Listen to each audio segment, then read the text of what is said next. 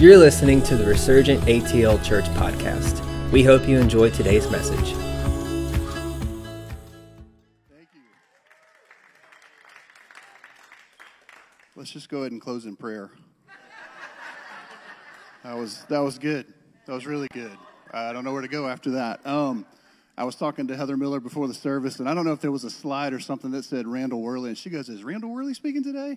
And I was like, uh, "No, Randall Worley probably couldn't be farther from here today if he tried." So uh, here I am. But I'm, I'm honored. I'm honored to be here. Uh, I, I think it's amazing that this pulpit is open and gets shared so much.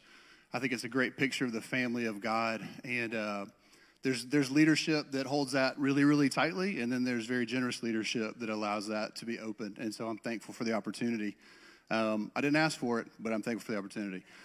Um, just to tell you a little bit about myself, um, I uh, my wife and I, Nan, have been going here for about 13 months now. Our daughter Quinn comes with us every every Sunday. And our son Levi is home from college for Christmas, and uh, he gets to be here today. So I'm thankful to look and see y'all's faces here. It means a lot to me. So, anyway, um, I, uh, I have a, a, very strong heart for family, a very strong heart for family. I, I believe that family is one of the integral pieces that God has given us to, to um, share His love, to, to reflect His love. And um, it's, it's not always easy, as we probably can admit, uh, but it is, it is worth it. It is so worth it. Um, so, what I want to talk today is about family. And I know that that's a message that gets spoken here a lot, and I think it can't be spoken enough, honestly. Um, but what I want to tell you is that this message is going to be for parents, but it's also going to be for, for, for anybody in here um, that, that is a part of the body, the family of Resurgent. Okay? We're not just here to just come and sing and, and all that stuff. There are, there are things that God wants us to do and wants us to, to participate in with Him. Um, as we look at the world and we see the things that are going on in the world, it's, uh, it's a little crazy. I don't know if you've recognized the stuff that's going on. Um, but I, I, believe that a lot of that is because family's been pulled out and church has been pulled out of our society. And there's an, there's an opportunity for us that God wants to take and, and partner with us and be part of a, a, an amazing rebuild. Um, I believe it's coming. But I believe that we've got to not just say, like, yeah, God is great, okay, and just go about our thing. We have to engage in the things that God's doing in this hour, okay? All right. So, everybody, there's something for you today. Um, a lot going on in this world. Uh, there's a, I, I did this thing, like, I don't know why, but there, there's this thing in me that wants to kind of just like look at metrics sometimes. So I started Googling some stats of like the, the church and what's going on, and let's forget that. We're not going to talk about that today. Um, just know that the church is in a really transitional period right now. There's a lot going on. There's a lot that's vying for your heart. And so I don't, I don't think that if I tell you stats, it's going to move us to change. Stats are going to deflate us and probably anger us. Or for me, it just makes me go, well, that's where I kind of didn't do my part. Uh, and that's not what I want to talk about today. Uh, but I do want to talk about the reality of where we are. And I want us to wake up to what's going on around us we have a responsibility individually and collectively to impact this world because God has given us authority. He's given us every tool that we need at our disposal. And what He's looking for is for us to partner with Him. I found that, um, you know, if I, if I could just stay at home all day and just pray that God would save the world, you know, that'd be great. But He's asking me to get out and to do things. And so the church, our responsibility is to engage and to get back into the game. And so what I want us to do is to kind of wake up to that today. Um, I want to start by reading uh, from First Thessalonians chapter 2. This is verses 11 and 12 if you want to turn there in your Bible or if you want to get your phone out. I think it's neat. Uh, my son goes to he goes to Auburn, and um, I know um, I'm a Georgia fan, so it's tough. But I love my son. Um, and he goes, he goes to an amazing church there. So, uh, Auburn Community Church, uh, Miles Fidel, the, the ministry that they have is doing unbelievable things there. And I think it's really neat that, that one of the things that he does is when he reads scripture and asks you to turn there, he says, I want you to hold your Bible up. And so you've got this room full of, I don't know how many people they see. They do like 15 services a day. It's crazy. But all these college kids and the, the adults that go there too, it's not just a college church, they hold their Bibles up in the air. And when he told me that, I thought, that's really neat. And, and I just started thinking about how like void the world is becoming of the Bible. Um, I think a telephone is great. Um, I, I, think it's an amazing invention. Um, I'm, I'm old enough to be in the analog time and the digital time. If I'm being honest, I wouldn't mind going back to analog. It's not that bad. Um, there was a lot more conversation. There was a lot more, uh, you know, I've got to say something tough to your face instead of blister you on a text or social media. Um, and you could pay a price for that, and that's a good thing. Um, but I think that, I think that, you know, they'll they'll know we're Christians by our love. But if we if we don't have tangible signs of the the value of Scripture, you know, carrying a Bible, having a Bible. You know, if you're on your phone at a restaurant, that's cool You might be reading your Bible, that's great. But if you have a Bible on the table, I think there's an invitation. And I think God is going to open up opportunities for us as the body as we go and take his word and, and the presence of God into those places. First Thessalonians chapter 2, verses 11 and 12. For you know that we dealt with each of you as a father deals with his own children encouraging, comforting, urging, urging you to live lives worthy of God who calls you into his kingdom and glory. Mothers and fathers are to encourage and comfort their children. But this verse also speaks to the responsibility of the body to speak into uh, the, the young believers, the new believers, to disciple and care for one another. We've got, our help, we've got to help our children, our, our birth children, but we've also got to help those in our body to become strong enough to influence others for the sake of the gospel. If you've been around me for any period of time, you know that one of my favorite quotes is by a guy named Craig Groeschel. Um, and this is about purpose. He says, If you don't know something's purpose, all you can do is misuse it. If you don't know something's purpose, all you can do is misuse it. So the question is, what's God's purpose for family? Why do we have family? Is, is the point of it for you to become attracted to somebody and say, hey, let's spend the rest of our lives together and well, I guess we'll just have kids because that's what our parents did and their parents did. And I don't know why we're doing it, but let's just raise a family. Um, no, it's not. There's, there's a lot to having a family, but I think there's a casual attitude that kind of comes along with it that you just do what you do because everybody else has done it. The picture of family that we get today, unfortunately, comes from things that have been modeled to us really poorly in the past, or it's from TV or movies. Um, dads are idiots most of the time, um, and there's not a whole lot of value on fathers these days in a lot of ways. But our church family is the place that we can come in and we can have these relationships with people that we don't have to, that, that we can choose to be in relationship with. Family's family, church family is a little different thing. But we need to be involved in the church. We need to come to church. We need to be part of that family.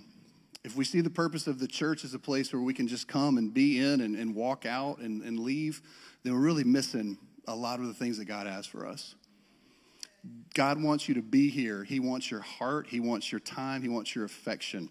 And I think God has a massive purpose for family. Uh, and if we can align our hearts with His, I think we can obediently see things changing really quickly in our culture. So there's two things in family uh, that really reveal the character of God. The first is marriage, and then parenthood is the second one. Love between husband and wife shows us Jesus' devotion to us as His bride.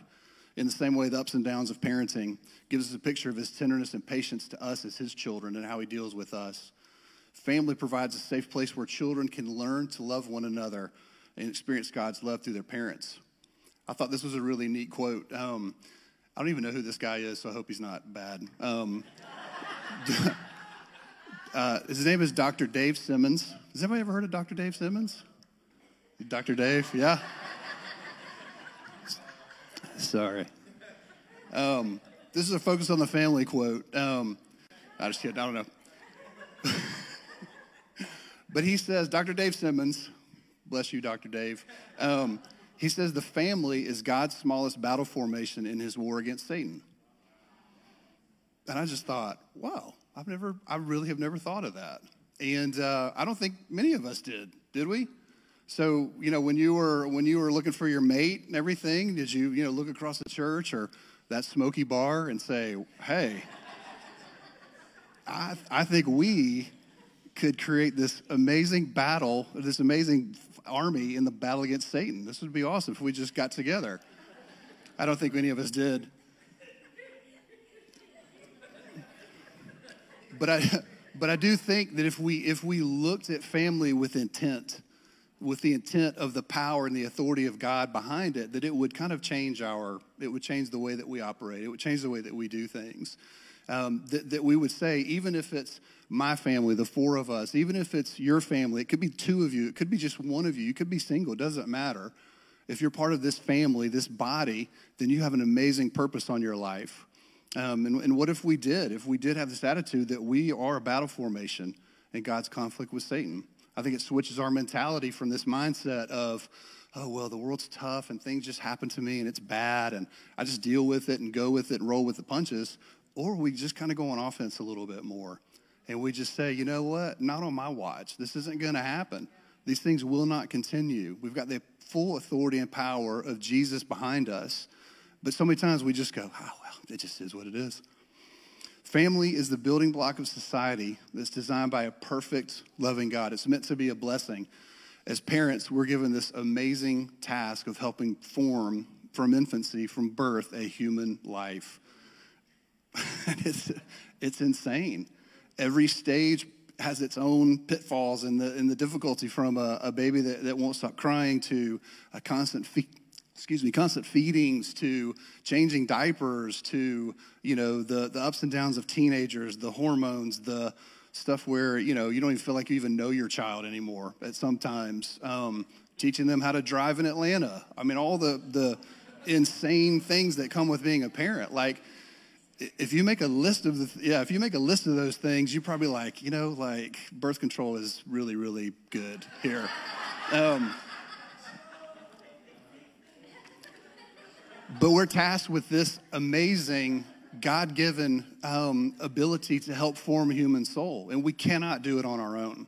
We cannot do it on our own. God created and authored and given us family and he has the blueprint. He has the he has every answer. He has every situation under control everything that we need. And this also passes us as a church you know?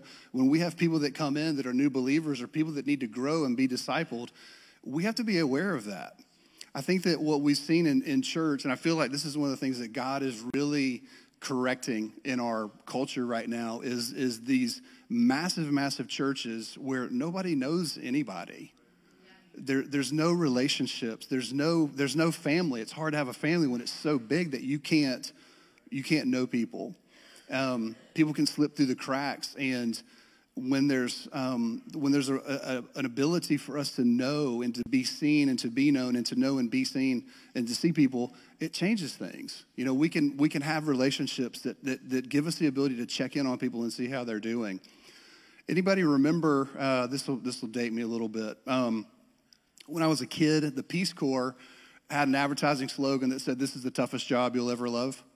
Does anybody remember that? Bill, my you know my 50 something year old compadre, bless you. Um, okay, good. We got another one. Good, good. Okay, two older gentlemen. Fantastic. Here we go. yeah, I don't either. It's just it's just a number. it was it was the toughest job you'll ever love, and they show these amazing things of these people doing, you know, whatever Peace Corps does, and and it just said this is the toughest job you'll ever love and i don't i don't know about that. That didn't you know pull me into signing up for the peace corps but this is definitely the slogan for parenting and for family. This is a tough job. Um, and, and, and what that means is when, when things are tough and we know that they're tough it doesn't mean we necessarily avoid them it means that we ask the one who gave us family and created family to come alongside of us and partner with us to help it's a tough job the outcome is not guaranteed but what, what God tells me in all situations is just to be obedient and leave the results to Him. He says, Do this. And I say, Well, what, what, what am I supposed to do? He just says, No, no, no. You just do what I tell you to do. And just, that's it. Things usually work out that way. Um, after being a husband, for me, being a father is the greatest calling on my life. I love my kids very, very much. God has given them to me and Nan and entrusted us to entrusted them to us And uh, He's a loving God, again, who has designed family. He is here for our help. He gives us answers when we have none. Um, we have a great family, and it's taken a lot of work. My kids would probably go, Yeah, a lot of talk, a lot of talking. Um, too much talking sometimes.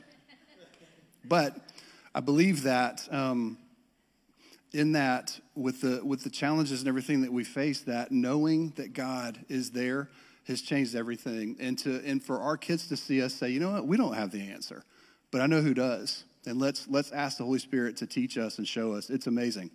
I just hit some button and everything just went berserk. So just talk amongst yourselves for a moment. Do you need a, do I need a topic? A chickpea is neither a chick nor a pea. Discuss.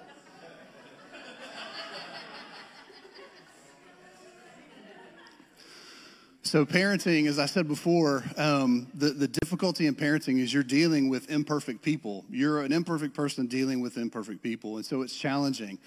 But when we when we partner with Holy Spirit, um, and, and listen, I think the key to parenting uh, and being a member of a body is intentionality. It is being intentional. It's caring about what's going on and being willing. Um, we can thrive when the world says that we can't. I think one of the things that we've got to start doing as, as parents and as a church is to just shut out the negative voices, uh, shut out the things that keep telling us that this can't be done or this can't be done, and just say, Lord, what would it look like if we are fully submitted to your Lordship? What if we give everything we have to you? in the times that we live in, um, families are under unbelievable pressure. Unbelievable pressure. I, I was talking with Heather before um, the service, and we are just talking about how it's, it's not just that things have changed, it's how fast things have changed in the past 10 or 11 years. Um, Again, I'm old enough to have seen a lot of things happen in family. I remember um, I spoke to the, the men in our school uh, for a little bit on Monday night. I remember the, the first time I heard the word divorce, I was probably eight years old, and one of my best friend's families, his parents were getting a divorce. And I went to my mom and I said, they're, they're getting a divorce. I've never heard that word. What is that? And she just looked really sad and she told me what it meant uh, in her own way. Mom and their mom and dad don't love each other anymore, and they're, and man, what that did inside of me, the, the insecurity that it gave me, the, the thought that this could happen freaked me out I, I, I told the guys um, there were nights that my parents would go out with friends and everything, and I would not go to bed and go to sleep until they came home, and I knew that they were both home. That under that ripple of that just impacted me.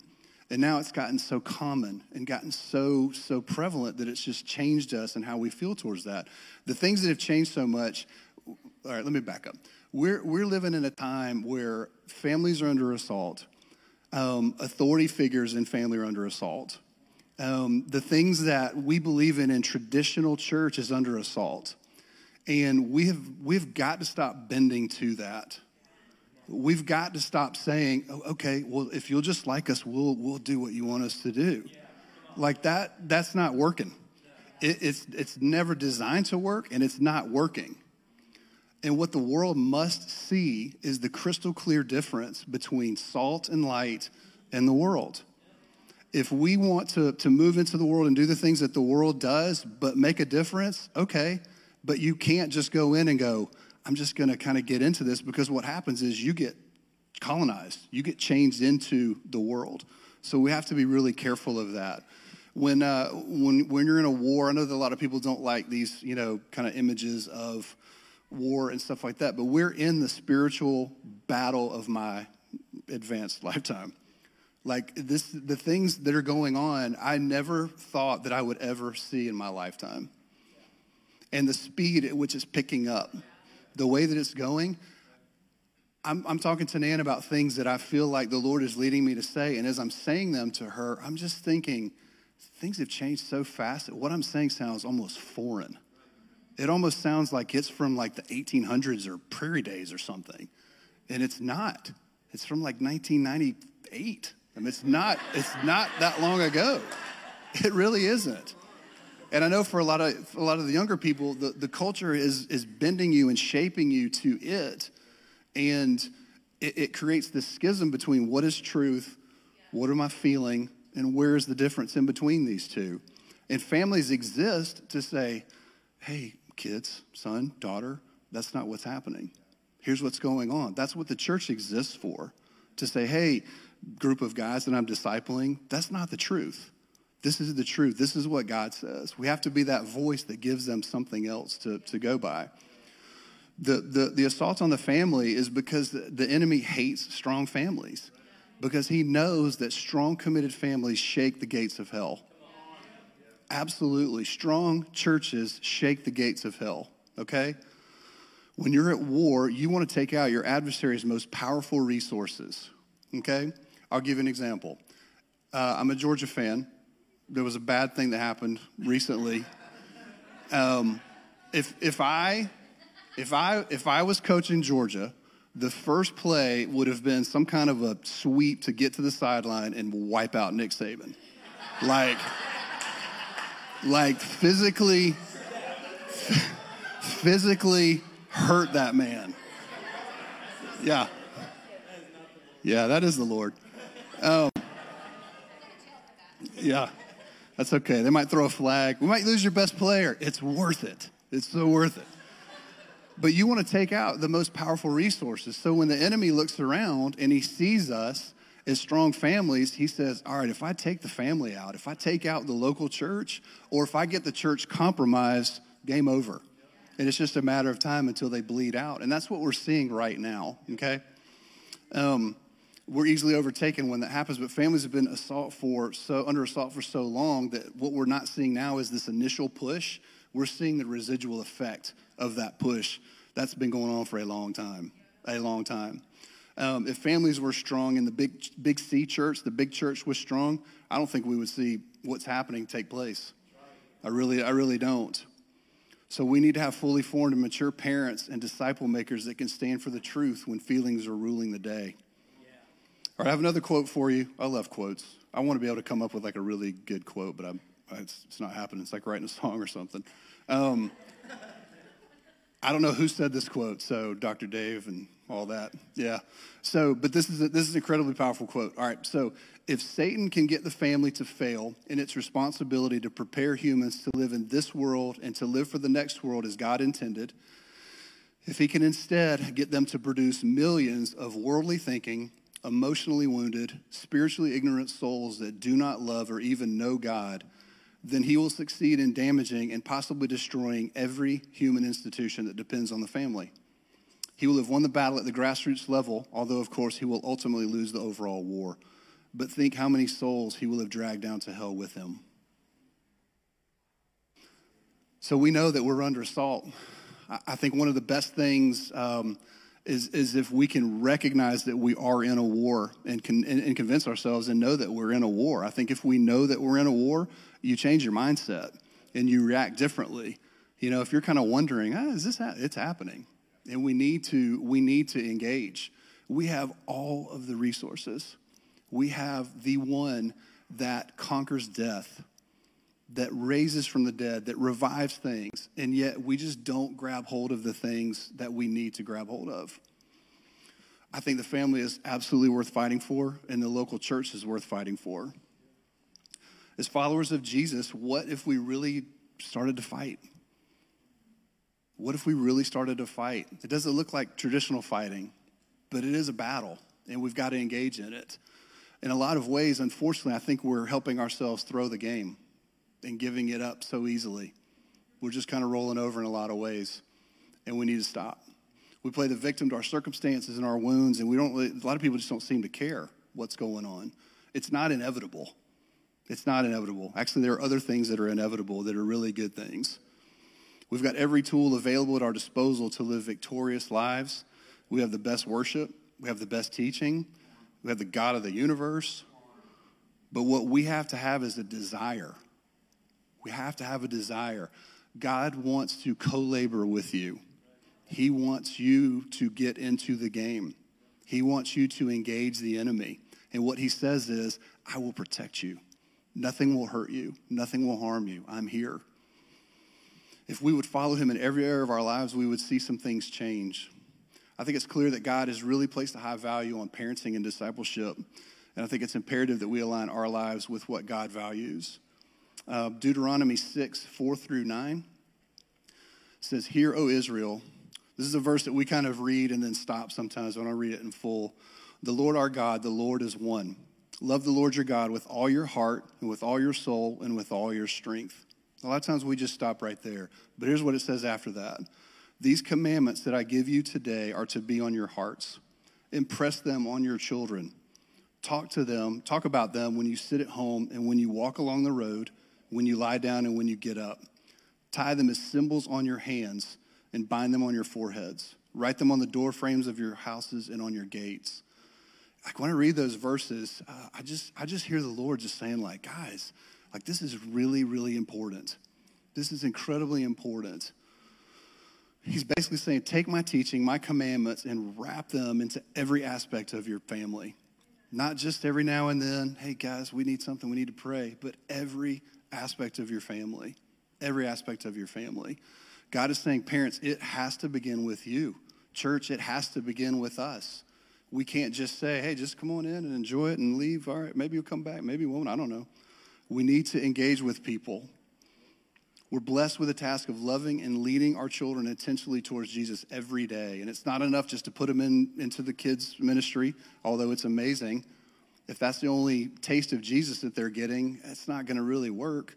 If Alexander is having to carry this load of our teenagers and they're getting assaulted every day at school and through all of the avenues that are just wearing them out, and we go, all right, Alex, we'll be back at, you know, 1130 or whatever. Like, we can't do that. Like, we have to do this in a wraparound way that, that covers them in every aspect of their lives. As a church body, this puts us on guard. Like, there's things that we've got to do to teach and also help new believers. And we have an opportunity as, as a body to be a powerful voice in the people that come here in their lives. Um, before Nan and I had church, uh, sorry, before Nan and I had children,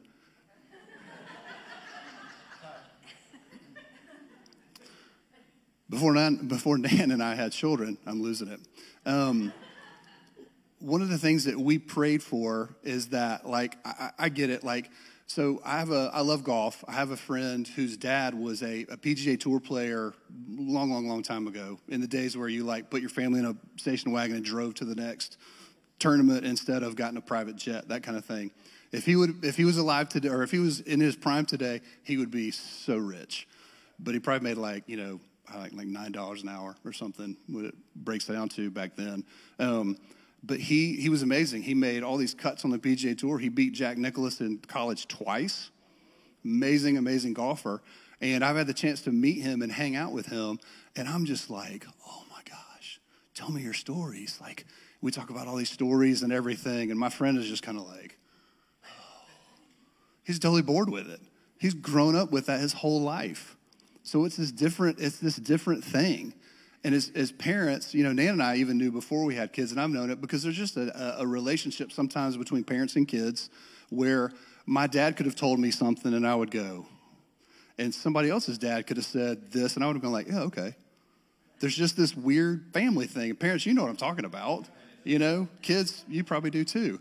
But it's one of those things that there's, there's a responsibility and a, an amazing thing where other voices have this chance to fill in the gaps that we as parents just can't sometimes fill.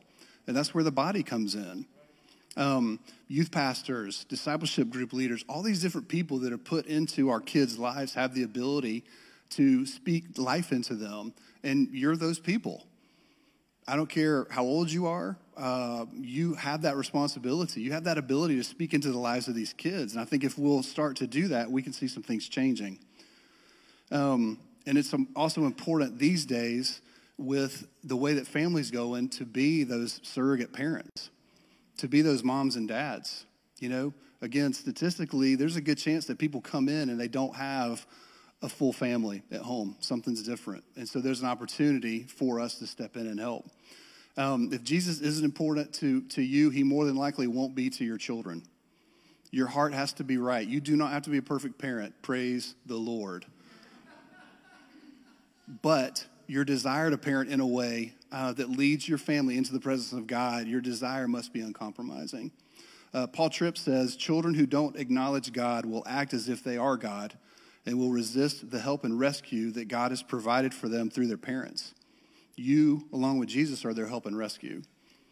Luke 9:23 says, "And he said to them all, if anyone would come after me, let him deny himself and take up his cross daily and follow me."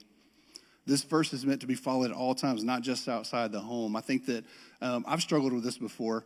Um, I give my best to people other than my family a lot of times. Um, work, uh, other friends, different relationships, that kind of thing. And I'm, I do not have the best sometimes for my family.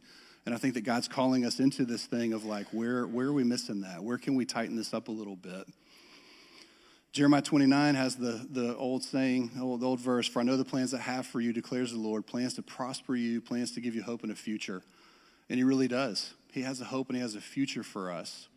Um, I want to give you a couple of things that I think can help maybe um, with some of the situations we find ourselves in, but there's a lot of things that are keeping us from family, and this is church family as well, that we really need to take a, a hard look at. I think busyness is a massive obstacle to families and to the family of God. Um, we did a marriage conference years ago, and they made an acronym out of BUSY, and it was buried under Satan's yoke. And I believe that we're living in that. Our culture is just it's a million miles a minute. It goes so fast, and busy has become normal. But I would challenge parents or anybody, even as a person, that that just to ask the Lord, what what's the schedule look like? You know, have you ever paused in the middle of a crazy day of running around, ferrying kids all over the place, and just said, like, Lord, is this really your plan for us? Because I think that when we burn that candle at both ends, there's not a whole lot left. And unfortunately, church is one of the things that gets sacrificed uh, when our time is kind of cut short. I really encourage you to do this. Is your pace sustainable? Is it draining you as parents so that you're worn out just going through the motions? As a member of is, it, is your schedule so filled that you don't have time for some of the things that we're doing outside, uh, maybe out of the normal Sundays? Um, there's a major difference between resting from work and working from rest. And the Lord wants us to work from that rest that He provides us. Uh, many times we do what we do because everybody else is doing it. You know, the old, if your friends jumped off a cliff, would you do it? Well, I think, yeah, now I'm looking around and see it. Um, because we want to be accepted, we can easily compromise for the sake of that acceptance. We want to fit in and belong. But if we're getting our identity out of what our kids do, we're making a choice to let our kids drive the bus. Um, Jesus needs to set our pace, and this is for single people too. Um, society's become busier and busier, and church has become that item on the chopping block. Your church family needs you, and you need your church family. The nature of this relationship works best when we stay connected and we see each other frequently. So I'd encourage you as a family, as a person, pray over your schedule and don't assume that you need to just do everything that comes along. We've been doing healthy boundaries and learning about healthy boundaries in school. Dr. Henry Cloud, I recommend that book to everybody. Don't allow society to dictate your pace because the world is not our model. If you're seeking identity through your kids' fulfillments, you're going to get let down, probably. If your kids' activities it's going to be hard. Um, there's a strong chance that your love for them can become performance driven as well. Um, Jesus' love for us, thankfully, is not performance driven, so our love should never be either. Um, everything we do, every choice that we make, uh, everything we invest in shows what we value. It shows where we're willing to expend our resources. Um, so think about your schedule. What would your schedule say that you value? What do you clear your calendar for? And what do you make time for? Um, we're really value motivated human beings. So, what we spend our money on, our, our resources, it says what we value. And our spiritual habits all work to form a portrait of what's valuable to us. So, if church isn't, that's not really good. Um, another big obstacle today is comparison. Um, social media is back to the analog days. Like, I, I wish I could just take you back just for a little while, make it like a weekend just still some good shows on TV. It's not all a loss. Um, but everybody's social media stuff is like, it's not real. Does everybody know that? Y'all know that, right? Okay. I just want to make sure. Uh, nobody's on vacation all the time and eating out every meal. Um, if they are, there's, there's trouble lurking. Um, but I, I have seen over the years that there's, to me, I've seen there's, there's three things that you can really easily fake. Um, you can fake a happy family, a good marriage, and financial status. I've seen that in a lot of churches growing up where you've seen like the, you know, this family and you're like, gosh, man, they have it all together. And then the next week they're saying we're getting a divorce. And you're just like, whoa, what happened? It's, what are you talking about? Um, I've seen, I've seen couples that, that, that I was, you know, wanting to have lead marriage retreats that are tapping out. They're, they're, they're not what they're presenting. It's, it's crazy. Um, everything, there are families that appear to have everything together and they just disintegrate. And people that seem to be doing well financially, their clothes look great, all that stuff, car's nice, but they are dying and they're drowning in debt because they're just trying to keep this facade going of who they are. Uh, they don't want people to know. So, where does our identity come from? Where am I looking, or who am I looking to for ultimate fulfillment? Another issue, um, this is a tough one, is that your home might not be a place of peace. Um, even just saying that, I, am sure for some of you, you just have this mental image of like what normally goes on in our home. Um, when, uh, when the peace of Christ rules and reigns in our hearts, the peace of Christ reigns wherever we go because we take it. It goes with us into those places. And the home is a sacred place that needs to be valued and protected above all costs. Um, Colossians 3.15 says, Let the peace of Christ rule in your hearts, since as, new mem- since as members of one body you were called to peace, and be thankful. When your home's not a place of rest, there's little value placed on being there. Um, home is supposed to be a place that you long to be, where you know you're loved unconditionally. Um, but many times it's avoided, and I think for a lot of people, it's just a defense mechanism to just not, I don't want to go home. Because if I go home, what am I going to do? I might have to have awkward silence, and then we might have to fill that silence with a discussion of something that we don't want to talk about. People are afraid if it gets too still and too quiet that those things can happen, and they don't want to face the issues. Um, the, this is one of those things that Dan and I were talking about. So, um, some of the things that I'll tell you about, like pulling the curtain back on our home, you might just go like, "Oh my gosh!" Like you guys are weird, and that's okay. Um, some of it works, some of it doesn't. You know, we throw out the stuff that doesn't. Um, but this is one of those things that I think is a foundational thing that I really encourage everybody to do single, family, 10 kids, no kids, dogs, cat, whatever. Like your house, wherever you live, is to go home and claim your home as a place where the Holy Spirit dwells. Tell him that he's welcome. Tell him that he has access to everything in your heart, everything in your home. Uh, we have to repeat that process. We do that at home, but we have to repeat that process from time to time. but we want our home to be to be a place of joy and laughter and comfort. Like I love it when uh, our whole our four are home uh, because it's it's talking. It's it's great and it takes cultivating. It's not it's not always easy to do, but it's worth it. But we pray over our home. And a lot of times we've had people that come over and say they've they just don't want to leave because they feel peace. That's kind of the downside of that, but um, that's okay. We'll take it. I'm just kidding. If you've been to our house, we love you, and we, we'd like for you to stay. Um, so this would be one of those things that, that might kind of be funny to you guys that we do, but we have post-it notes on the door inside and outside of our garage where we come in and out the most. And as you walk out, the post-it note says, pray, put on the full armor of God. And it's one of those things that you're just like, well, sure, of course. But like, if you don't have a note, I'm not gonna, you know, I'm not gonna just like get in my car and go, all right, I'm gonna put on all this armor get ready to go. And then when you come in the house, there's one that says, pray, cleanse before entering, that I think is really important. There's things that uh, that we can drag into our house that really can work to wreck our peace. Um, and that's not something I came up with. I'm not, you know, I'm not usually going to leave post-it notes around that say cleanse the atmosphere. But that girl, and I'm so thankful for it. But when your home's a place of peace, there's more incentive to be there. It's welcoming, it's inviting. You might be thinking that peace at home at home is impossible. And there was a time I would agree with you. I think that we we as parents, uh, I know that I modeled what was shown to me as a as a kid, um, and I started off as an angry parent. I wanted my kids to obey. I wanted, I wanted um, people to see my kids and go, man, he's doing a great job. And uh, I had good intentions, but boy, the execution was horrible. It's horrible. And for, for us, things changed when we partnered with the Holy Spirit. And we just said, Lord, what, what do you want us to do as parents? And God showed us this model of, of, how, of how He looks at us. And it, it changed our parenting style. It changed the things we did. And thankfully, hopefully, kids, it wasn't too late. Um, we'll talk about that later.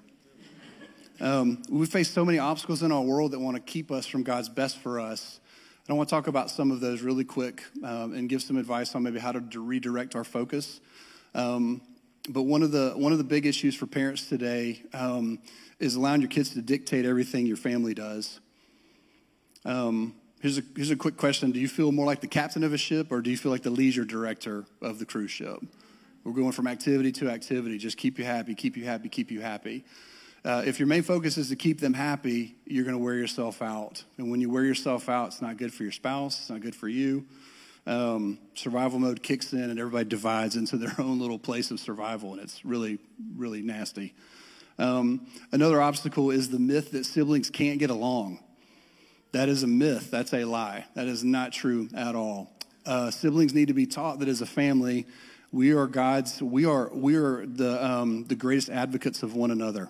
That's one of the roles that God's given us. So to speak with kindness and love to one another has to be taught, modeled, and expected. Because if it's not taught, modeled, and expected at home, they're not going to get it anywhere else, really. I don't think. Um, if your parents, if they see you and your spouse speaking unkindly to each other, they pick up on these things. And it kind of gives them an implied permission to do the same thing. So in our families and in our church family, we must always look to find the gold in each other. Always. And make sure our words about one another are honoring and uplifting. Uh, another area is media. Whew, I could go on about media for a long time, um, but I, I, won't. I mean, I'll just I'll just simply say this: that as parents, that as you as an individual, as a Christ follower, you're the gatekeeper of what you put into your eyes and into your ears. You have the choice to say yes or no. And it doesn't matter how much the cultural pull is for something. If you want to watch something, you want to listen to something, ask the Lord. Just say, Lord, what do you think about this? But what you, what we do consume, it impacts us for sure. There's a reason when I work out, I listen to Pearl Jam and not, you know, something piano based. Um, makes you feel different. Does things different for you. I'm sorry. Pearl Jam's getting old too. Um, I, did, I, did, I did Google something uh, that was really horrible. And if you have Apple Music or anything, if you just look at like what's trending or look at the Billboard top 10, 15. Like I didn't go past 15. But once you get into the, the top popular songs, oh my gosh. Like it's brutal. It is brutal. And again, I'm a little older. The things that I listened to growing up were a lot different. I remember when, uh, I don't remember who it was, but somebody had the first song that I saw that had the little E on it for explicit. What song doesn't have that now? Like it's completely changed. And so when you're surrounded by it and that river gets going, you're just like, well, what choice do I have? I just have to get in that river. Oh, you really don't. You really don't. Um, there was a there was a thing that Nan and I were talking about last night that she reminded me of um, when we were um, in those glory days of where like we put the kids to bed at like six thirty or seven. I'm not tired. You're, you're exhausted. Go to bed. Um, when we were in those days, um, we would um, we were really busy, had a lot of stuff going on, and we just want to sit down and just vegetate. We just want to watch TV. We want to just chill out. And um, there was a there was a crime show that was on a major network, primetime network, um, and this is early mid two thousands. And we watched it, and we were kind of like, eh, this is, you know, this is fascinating, but God, I feel kind of weird watching this. This is a little dark. Um, well, lo and behold, uh, about a few weeks into this show, our kids started waking up with nightmares. And we were like, huh, that's really weird. And we didn't really put two and two together for a while. And then my sweet wife and her tender spirit said, I feel like there's something with this show. Inside of me was just like, it's just a TV show. It's not a big deal. What's, what's the problem with it? You know, like it was, it was an affront to my entertainment. It was an affront to my downtime, and my downtime might be taken away. And gosh, if we don't have this TV show to watch, what are we going to do? It was ridiculous. But as soon as we stopped watching it and prayed over our home, nightmare stopped. And I know that there is so much spiritually that goes on in these things that we just don't give really the, the eyes to pay attention to. And we really, really need to. Um, we've got to understand that the culture pulls us towards darkness, and we are to be that salt and light and show the world a better way. Um, and it's easier if we can deny ourselves some of the things that maybe give us some temporary pleasure or some, you know, some escapism, and, and really um, move away from those things.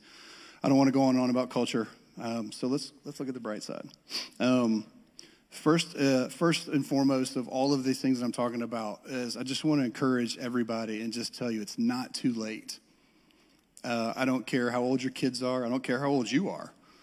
I care how old I am, obviously, but um, I, it's not too late.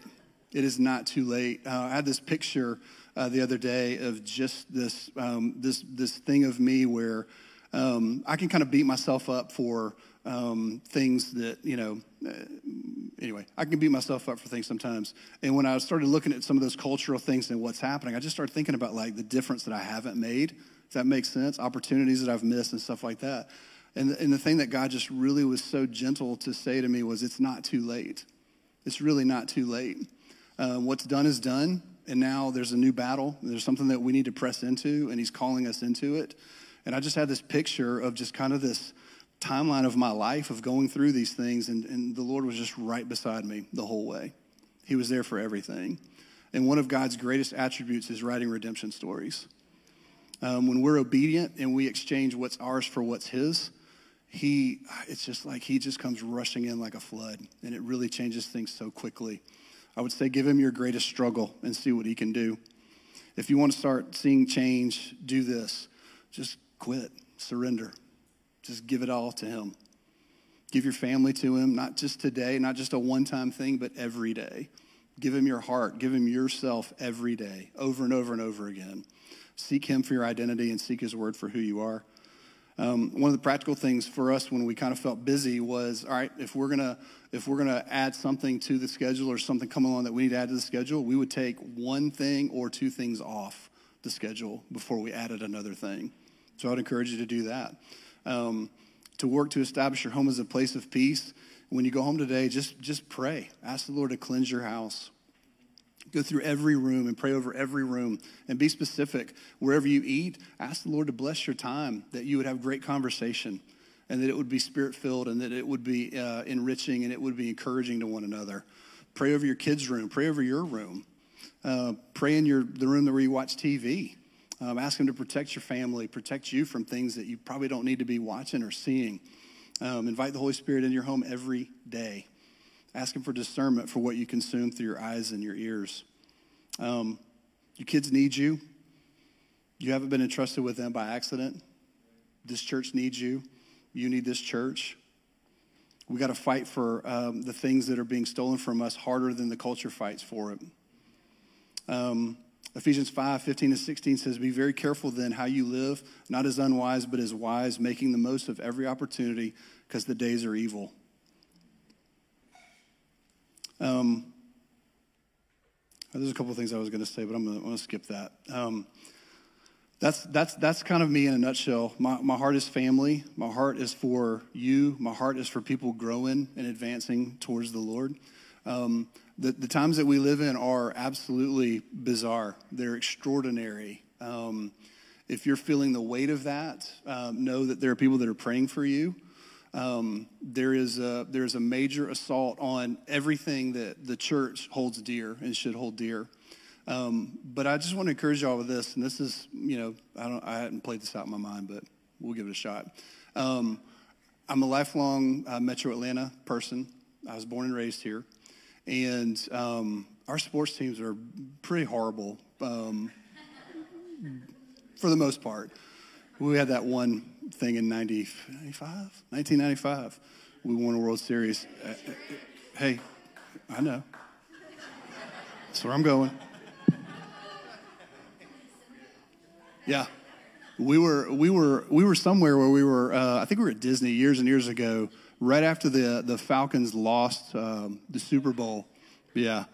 In, like, in, impossibly, impossibly lost the Super Bowl. Like, impossibly 28 to 3 at halftime. Oh my gosh. Like, I was literally, my son and I were watching the game, and I'm like, okay, I'm an Atlanta guy. Like, I know that what bad can happen can't happen. So, is it physically possible? Let's think about this. If we just get the ball on offense and go three downs and punt the rest of the game, I think we can be okay. And he was like, I think we can. And I was like, yeah, I don't, I don't think so. Like, something just doesn't feel right. And we lost. And so we go to Disney shortly after that, and we're on a bus getting ferried from place to place. And wouldn't you know it, you walk on the bus, and there's the dude, head to toe Patriot gear. And the only spot for us is right beside him. And so he's super nice guy, super, super nice guy. But it was so funny him figuring out and asking where we were from and saying Atlanta. And he just, you know, he just like, he just looked back at us like, you know, the cartoons where like the guy becomes like a big ham or steak or something and the hungry wolf is like going out. And we just had this conversation. So I'm, I'm, I have harmed my children, my son especially, please forgive me, as this like super negative sports fan. Super negative. Like, it's orphan spirit sports fan is really what it is. We, like, we we can't win. We won't win. The worst is going to happen every time. Every time. And I remember years ago, he was just like, God, like, shut up. Like, stop. He didn't say shut up. Well, he might have under his breath. And it was totally justified. But it was just this wake up call of like, okay, like, stop. Stop poisoning the well. This is horrible. This is your child. This is. And so I appreciated his optimism, even though I tried to temper it with serious pessimism. So, so fast forward, and this is listen. This is lifelong. This isn't just like you know. Again, this is this is a long time, long period of time in my life. Um, and so this year, um, the Braves get into the playoffs, and I've I've seen that like 20 times. I've seen them. I've seen them win 14 divisions and win one World Series. Again, physically impossible, I think, but somehow we managed to pull it off. Yay! Um, special so that that spirit has impacted me a lot. And so as the as the team started to go, I started to find, found myself daring to believe. And then I'd get onto myself for daring to believe. And then I would start to believe again. and then um, I do a golf trip with some friends, and we did it. This is our 21st year. It's 16 guys. It's amazing. It is. It's insane. It's so much fun. And um, there's a friend who has a lake house, and he had mounted a big TV outside on his porch. And so we have all 16 guys out there watching the Braves together. And it was, I can't describe how like euphoric it was. We're, we're watching, we, we were there for a weekend. We saw two big wins, and we were thrilled. I mean, we're high fiving, like we're hurting. We're high fiving so much. And we're having the best time. And then we get home, and then we've got this group text going, and then they win the World Series. They win the World Series. And I'm just, I'm blown away. I'm almost like stunned and in disbelief that it really happened. And I get a call from Levi, and he's at Auburn watching. And one of Auburn's traditions is to go to uh, this street corner called Toomer's Corner, if you ever heard of it, and throw toilet paper into the trees. They roll Toomer's Corner. And uh, so he's like, This is amazing. This is so fun. I'll, we'll talk later, but I'm headed to Toomer's to go roll Toomer's. I was like, this is great. So this celebration just keeps continuing continuing. And then he's coming home the next weekend and he says, I think we should, he said, do you guys want to go to the parade? And I'm like, no, no. This is so many people. There's so much traffic. No, I don't want to go to the parade. That was all on the inside. I'm just like, sure, if you want to go to the parade, we'll go to the parade. And I even, I even said to them, like, you know, we're doing this for you, right? And he was like, yeah. I was like, okay. So we go. We got a sweet hookup from Heather Miller to park at her apartment complex, which was great. So a mile that way, we walk over, and there's so many people getting together at the battery, and I'm just feeling like this amazing feeling. It's a new feeling. Like it's not anything I've really experienced before. People are gathering. There's this amazing festive feel in the air it's just incredible. And um, so Nan and the kids kind of went off and kind of walked around, and I just I stood in this place at this little barricade where the Braves were going to come, and I stood there for what five hours? I stood there for five hours, and it went by in like ten minutes. It was insane. I'm talking to people like it's just this amazing picture of joy and happiness. So the crowd builds and builds and builds, and we're in a place that it's like a lane, like we're looking this way, and it's about this wide, and it is, I mean, it is shoulder to shoulder. It is so jammed. Um, and the feeling is just building and building. And then the players come and they get on the bus like right in front of us, like as close as me to that wall, and we're seeing this happen. And I'm, I'm telling you, like, this is, a, this is a jaded heart moment where I'm just like, this is absolutely incredible. And I'm feeling this joy swelling up inside of me. And as I'm sitting there looking at that, I'm seeing all the people cheering and all that stuff. I just felt the Lord say, You think this celebration is something? There's a celebration that's coming that will blow you away. And I'm sitting there in that moment and I just started to cry. And I started asking him, like, I, like, I know that heaven is, is a celebration. He said, No, no, this is before that. And as I've prayed into that over the past few weeks, I just see, I see like, um, I keep having these pictures of like masses of people with like, uh, you know, like when they're hostages and they have the duct tape over their mouths. I just see this tape being ripped off of like billions of people. And I feel like we're living in this time where you really don't know what you've got until it's either almost gone or gone. And I just want to encourage everybody here it is not over. It is not even close to over. The enemy has overplayed his hand so massively. And what we're going to walk into and what we're going to see is we're going to see the, the petty things that have divided people start to fall away. We're going to start to see the things that the enemy meant for evil turned around in a massive rebound that you will not believe. I can see it. I can see it. I've seen visions of this over and over again. And so I just want you, uh, as we kind of wrap this up, I, I just want you to go home this week and I want you to pray about your role in that. Again, if we want to see this happen, you can't just sit in your house and pray for this to happen. You can. We want you to do that, but we want you to put on your boots. We want you to get out. We want you to do things. Okay? This church is an amazing avenue for this, the change to happen that we want to see happen. I am so thankful for your heart for um, how God has used all of you. You are all miracles, like unbelievable miracles with your testimonies, the things that you've been through. The world says there's no reason that you should be here. But God has you here for this amazing mantle that you all carry with redemption, with family, with all of the different things. And God is inviting us as a church to get on board with the things that He's doing through this leadership. So um, I appreciate you listening to me. I'm sorry I'm not Randall Worley. Um, but um, yeah, it's just thank you. It's time. It's time, church. It's time. It's time. We can't just wait for other people to do it. It's time for us to go. Let me uh, let me pray over you guys real quick. If you'll stand, please.